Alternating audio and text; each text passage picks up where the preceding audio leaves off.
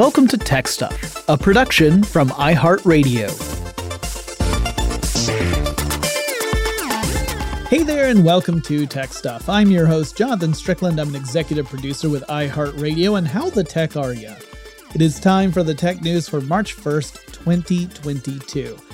And this should come as no surprise, but uh, the vast majority of the tech news today is revolving around the Russian invasion of Ukraine. First up, hackers compromised the websites of several Russian media outlets. Uh, many of those outlets experienced outages on their websites. A few of those sites also displayed a message reading, quote, Dear citizens, we urge you to stop this madness. Do not send your sons and husbands to certain death. Putin is forcing us to lie and is putting us in danger. We have been isolated from the whole world. They have stopped buying oil and gas. In a few years, we will be living like North Korea. What is this for? So that Putin can get into the history books? It's not our war. Let's stop him. End quote. So, Russian media has reported that the responsible party was the hacktivist group Anonymous, and someone at least has claimed responsibility on behalf of Anonymous. Now, in case you're not familiar with Anonymous, it's a very loosely organized collection of hackers, activists, anarchists, and folks who fall on a pretty broad spectrum of mischief makers all the way up to cyber criminals. Occasionally, a significant percentage of Anonymous's you know nebulous population will align on a cause and a significant number of them will devote efforts to seeing that cause through. But the group is so amorphous that it often is pretty tricky to assign responsibility to them in many cases. It might be a group of people who consider themselves part of Anonymous, but they're acting independently of the overall group. That being said, a Twitter account named Anonymous has called for hackers to dedicate their skills and resources toward hindering Russia's invasion efforts in every way possible. Of course, it's hard to say conclusively that the Twitter account has any real connection to the actual group. This is partly how Anonymous can be so effective. It can claim or deny responsibility for just about anything with equal plausibility. The Taiwan Semiconductor Manufacturing Company, or TSMC, along with chipmakers AMD and Intel, have suspended all semiconductor sales to Russia. This is to comply with US sanctions against Russia due to the Ukrainian invasion. TSMC is the big dog here, as the company produces approximately half of all semiconductors used around the world, whether we're talking the super powerful kind or the very simple kind in a you know low powered mobile device. The company has suspended sales not just to Russia directly, but also to third parties that are known to provide products to Russia that use these TSMC semiconductors. Now, this is a blow to Russia, but the president of the Semiconductor Industry Association told the Washington Post that it's not a blow to the semiconductor industry because Russia only represents about 0.1% of all semiconductor sales. So, in other words, this is going to hurt you a lot more than it's going to hurt us is is kind of the the message there. The tech sanctions extend beyond hardware and into services. Google Pay and Apple Pay are no longer available to customers of certain Russian banks. Uh, from what I can tell, the services aren't totally unavailable in all of Russia. There is some availability, but for anyone who uses those that are connected to accounts that belong to major banks targeted by the recent sanctions, those services are kaput. Uh, customers of those banks are no longer able to use any cards issued by the banks, as the foreign held assets in those banks have been frozen. Uh, the sanctions extend beyond that as well. Customers are not able to make online payments to companies registered in countries that have imposed these sanctions, namely the United States and members of the European Union. So, this is really hampering a lot of Russian citizens in their daily lives. I started this episode talking about how hackers had compromised several Russian media sites within Russia. Well, outside Russia, the country's media is facing some pretty tough opposition as well. Meta properties, Facebook and Instagram, have restricted social media access to Russian outlets Russia Today and Sputnik, Uh, YouTube has also clamped down on those channels, as has TikTok. The EU has similarly placed a ban on Russian state media. So these media outlets are run by the government of Russia. Like everything that goes out on these outlets has been sanctioned by the government. And as such, these outlets tend to serve as propaganda outlets. They are pushing the government's narrative and worldview out to the public. So you could argue it's at least a skewed view, if not outright misinformation in many cases. Even before the Ukraine invasion began, sites were starting to clamp down on misinformation campaigns from these outlets that were meant to undermine support for Ukraine or to portray the invasion as a necessary and justified military action. Not only are we seeing sites close off opportunities for these media outlets to spread Russian propaganda, we've also seen Google and Meta go steps further to prevent the Russian media from placing ads on their properties like YouTube or Google Search or Facebook. Meta also released an announcement on Sunday saying it had discovered and removed a pair of disinformation campaigns originating out of Russia and one out of Ukraine. According to Meta, the Russian campaign was the product of a group called Ghostwriter, a known source of disinformation. Hackers with Ghostwriter had used phishing attacks on legit Facebook users to gain access to those users' accounts and then post disinformation uh, uh, videos and, and messages on those accounts to try and spread the message. Meta has since blocked the domains that the hackers had been using in their phishing attempts and sent out notifications to affected users. The Ukraine group uh, was slightly different. It was also launched in an effort to undermine Ukrainian efforts. It had fewer than 4,000 accounts following its pages. No telling how many of those accounts were just bots uh, that were just designed to elevate the disinformation campaign. Russia has responded by saying it will restrict access to Facebook due to the company's quote unquote censorship. On a similar note, Netflix has reached a threshold size in Russia, namely, it, it hit a milestone of reaching more than 100,000 subscribers, which, you know, in the grand scheme of things is not that many, but it is a level that would require Netflix to carry 20 Russian media channels on its service. Uh, most of those channels are entertainment and sports related, but there are a few that are more dedicated to pushing out the government narrative. Now, all of this is according to a new law, which is not in effect right now, or maybe it's just gone into effect. The information's not entirely clear. Today would have been the first day, from what I understand. Uh, but this law requires any media platform, any web based media platform of that size or larger, you know, reaching 100,000 subscribers or more, they would have to carry those Russian channels by this law. Netflix, however, said it will do no such thing.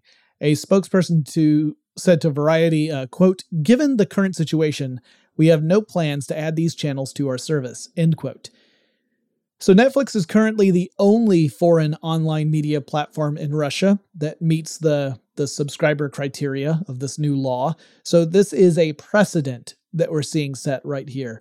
Uh, there are other providers, like foreign providers like HBO Max, that are active in Russia, but a lot of those providers are partnering with Russian platforms that are actually distributing the content. So, while the source of the content might be from these other companies, the entity in Russia is a Russian one, so it's a different matter.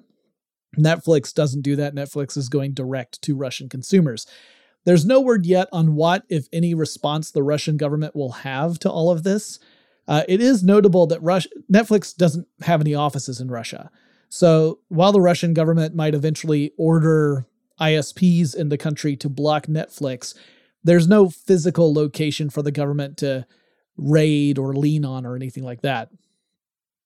Twitter, meanwhile, announced yesterday that it will begin to label tweets from accounts that belong to or are linked to Russian state media outlets in order to show their affiliation, their association with those outlets.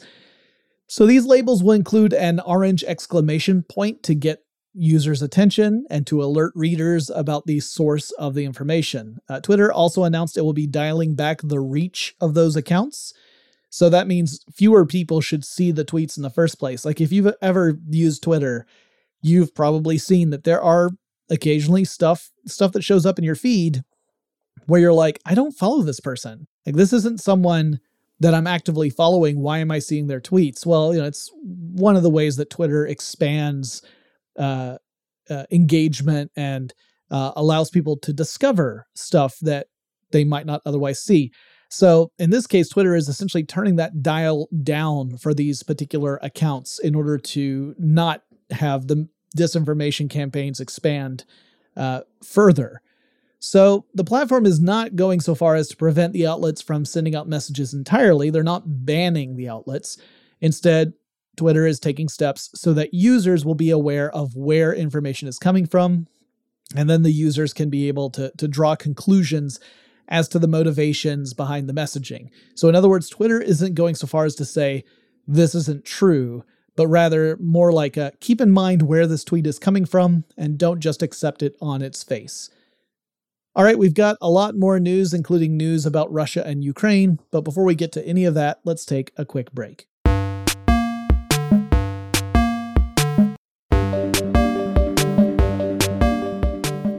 After consulting with authorities in Ukraine, Google has temporarily disabled some of the features in Google Maps for regions within Ukraine, such as live traffic updates.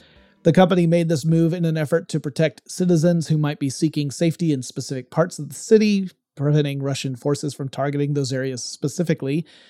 This does, however, cut both ways because there have, have been researchers who have been using Google Maps to track the invasion forces, using that information to kind of infer where Russia's forces happen to be at any given time. Google has also said that people who are relying on turn by turn directions will still get information about traffic. So if there is someone navigating uh, through a city in Ukraine, they aren't going to be blindsided by something that's affected traffic in the city if they're using the turn by turn directions, which I think is the responsible thing to do. Reddit has also taken steps to push back on Russian disinformation campaigns. The site has quarantined the subreddits r slash Russia and r slash Russia politics. So a quarantined subreddit won't show up in searches or recommendations. Uh, the discovery ends up being cut way back. So essentially, a Redditor has to purposefully go to one of those subreddits in order to see what's going on there. And they can. It's not it's not like wiped off the face of the earth or anything or or locked down. You can go to them. You will be presented with a message that warns you about it before you do so. So, like Twitter, Reddit hasn't outright banned Russian outlets or users from participation, but has instead limited the reach of that activity in an effort to mitigate disinformation and propaganda campaigns. In addition, uh, like I said, if you do go to the R Russia subreddit, you'll first see a message saying that the subreddit contains a quote, high volume of information not supported by credible sources, end quote.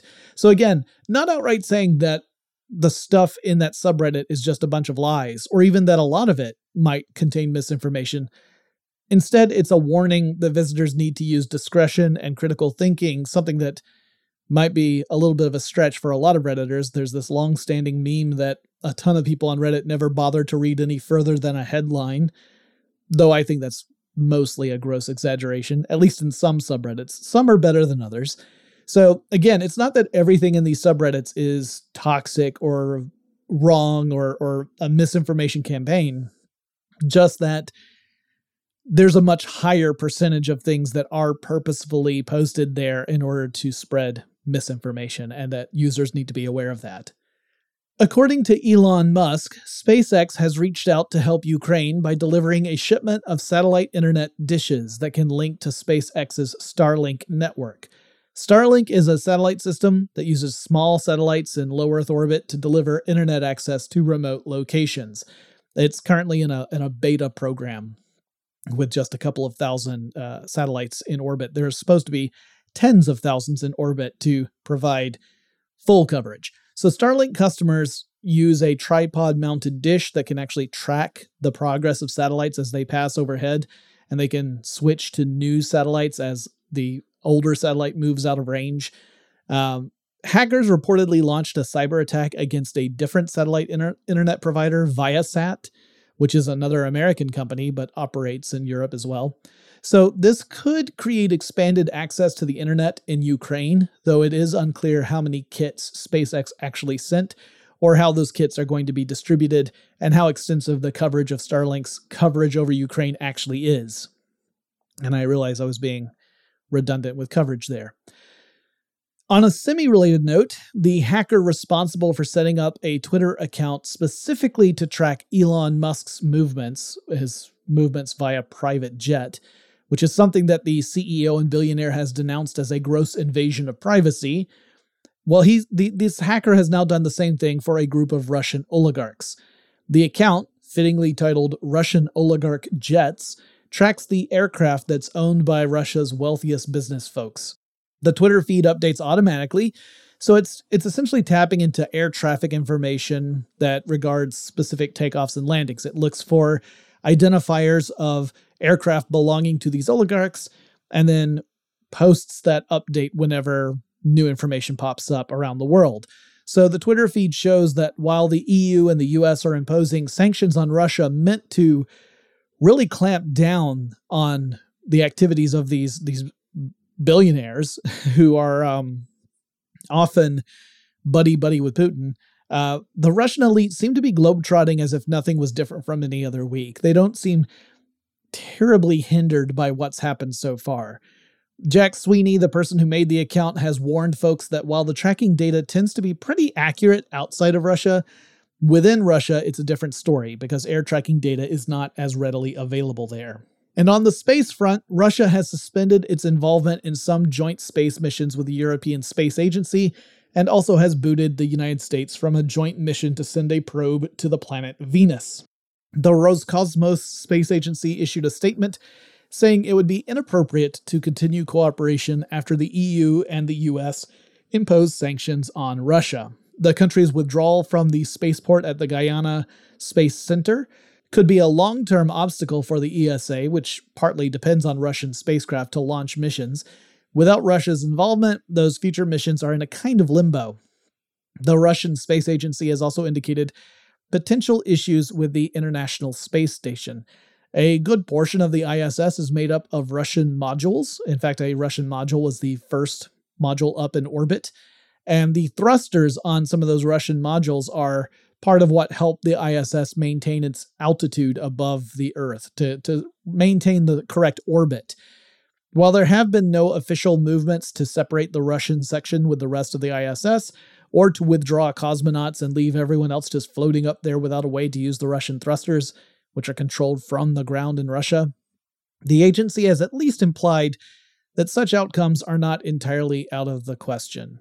And now we can transition away from Russia and the Ukraine. Uh, Satish Kumbhani, the founder of cryptocurrency exchange BitConnect, has been indicted on charges that he used BitConnect to run a Ponzi scheme that amounted to more than $2 billion. Now, as a quick reminder, a Ponzi scheme is a type of pyramid scheme.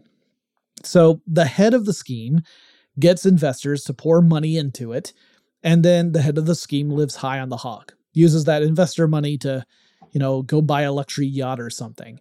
But, you know, that, that investment money, that initial round is not going to stretch forever. And eventually, the people who invested money are going to expect a return on their investment. And if you're bilking wealthy people, they might also have the means to make your life really difficult. So, to satisfy that initial round of investors, you go out and you get a second round of investors. So, the second round of investors pours money into your scheme, and you use some of that influx of cash to pay out returns to your first round of investors. The first round says, "Oh wow, I'm making money off my investment. Look at this this dividend I got. This is really paying off." And some of them might even go and reinvest in the scheme, putting even more of their money into it, thinking they're going to get even larger payouts further down the road. Meanwhile, the head of the scheme continues to live the lush life for as long as this can last. And you might think, hey, Jonathan, that doesn't sound sustainable. Surely at some point you reach a stage where there's no way to attract a new round of investments to pay out all the previous investors and the whole thing will come crashing down. And you're right. It can take a long time, but these things are inherently unstable and unsustainable. Anyway, the Justice Department says that Kumbhani and his associates effectively ran a Ponzi scheme with BitConnect as the platform. And we've seen this crop up in a few crypto companies. Uh, as I've said before, one of the big problems with crypto is that most people don't really understand how it works. So they just see crypto as being this kind of license to print money, at least back when crypto was performing well. Uh, so people would very easily get swept up into cons because crypto just seemed to be like a magic word that could make your money turn into lots more money. And this was okay back when you know crypto was doing well. Obviously, things have changed because we've seen some dramatic fluctuations in crypto values recently. Like some crypto has crashed super hard, recovered a bit, crashed again. That makes investors a little less uh, enthusiastic about jumping on board. So that has mitigated this a little bit, but we've still seen a lot of uh, of uh, scam artists try and cash in on the crypto craze. Anyway, Kumbhani will now go to trial. So he's been indicted, but that was just an indictment. So now he'll have to go to trial. If he's found guilty on the charges against him, which include charges like wire fraud and money laundering, he could face up to 70 years in prison. We have a few more stories to go through before we conclude today, but first let's take another quick break.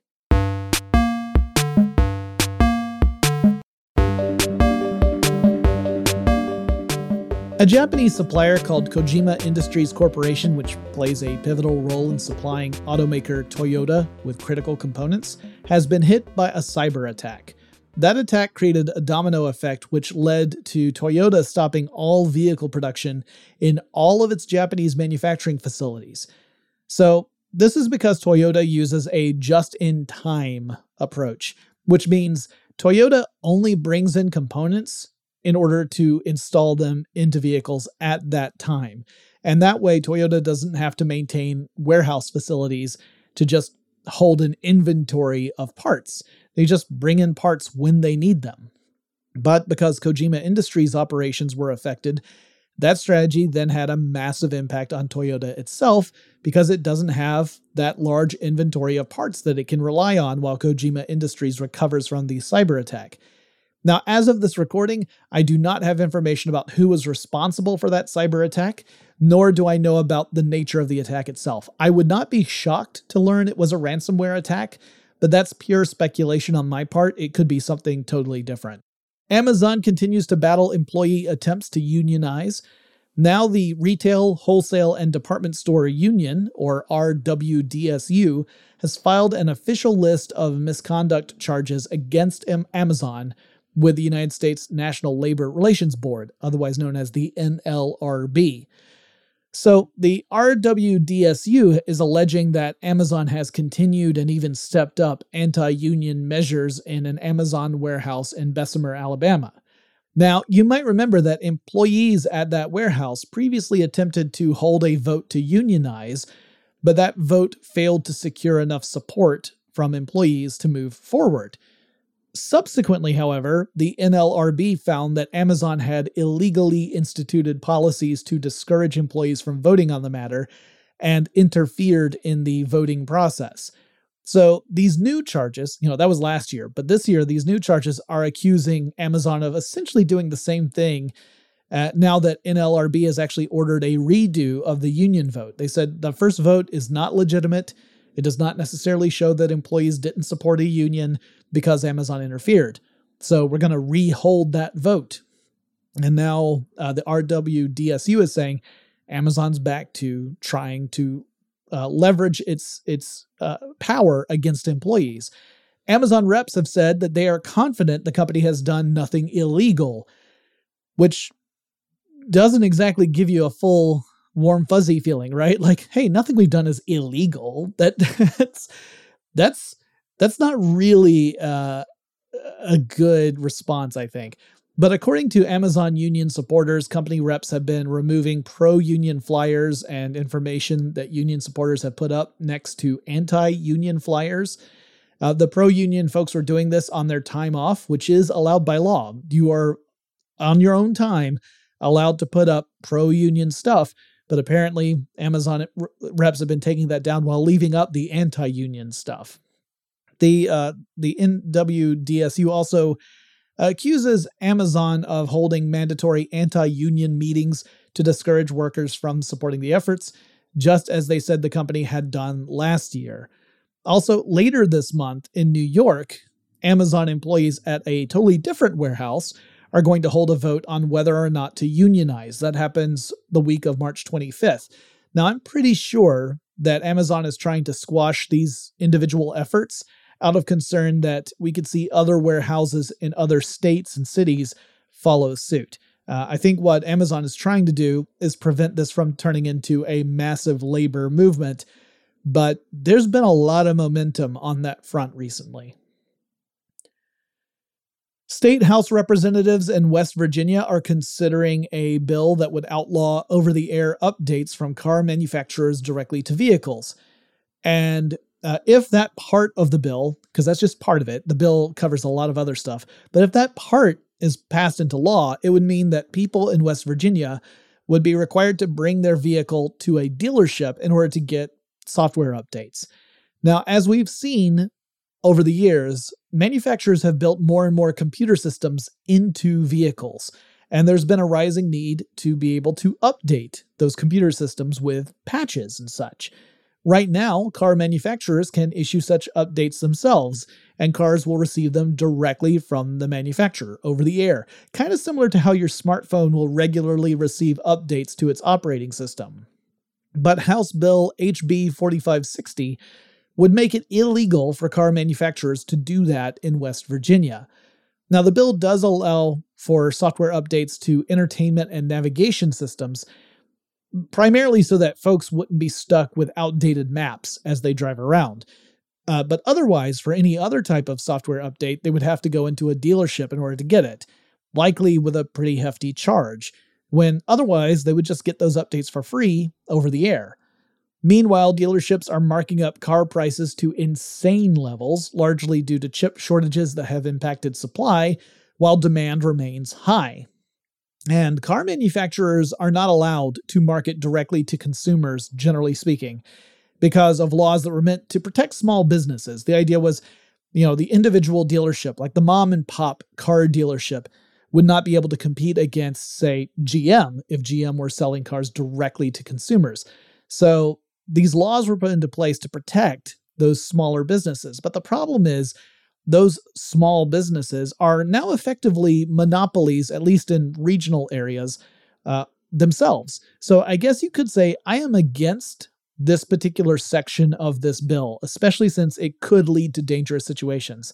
I mean, if an update is meant to address a safety issue, and if that means that people will have to take time out of their lives to go to a dealership in order to get a software patch to address something that is largely invisible, right? Software patches typically, you know, you don't really, you're not really cognizant of them.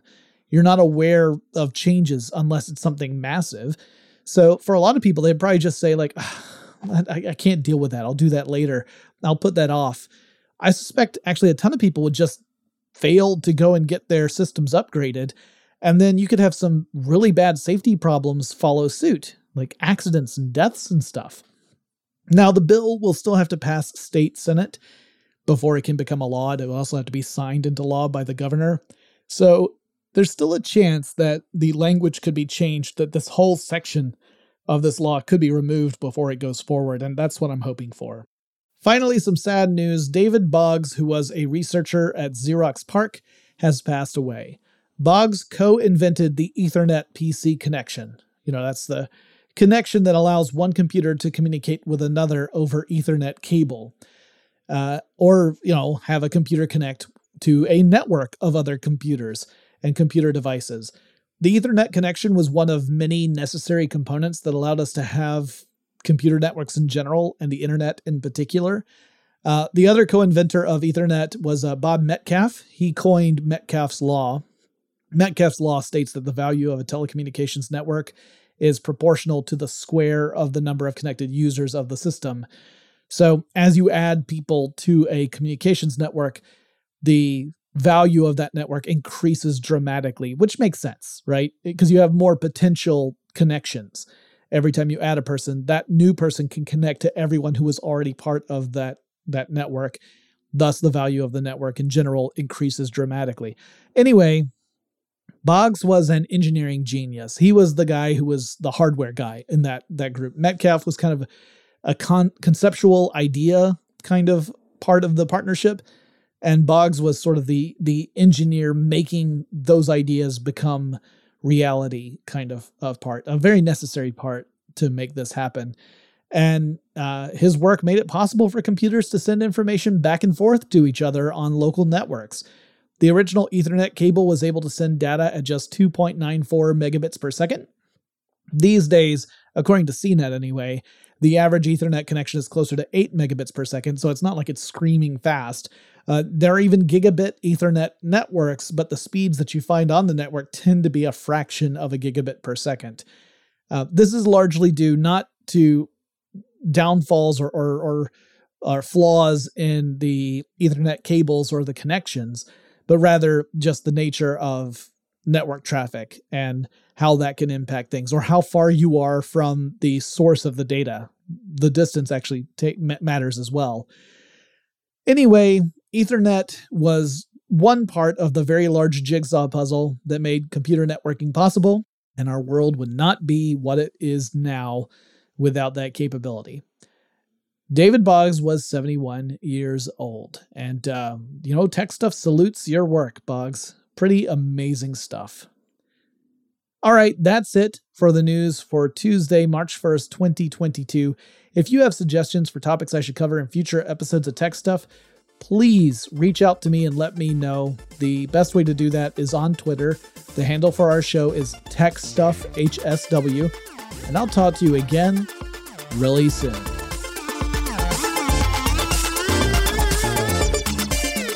Tech Stuff is an iHeartRadio production. For more podcasts from iHeartRadio, visit the iHeartRadio app, Apple Podcasts, or wherever you listen to your favorite shows.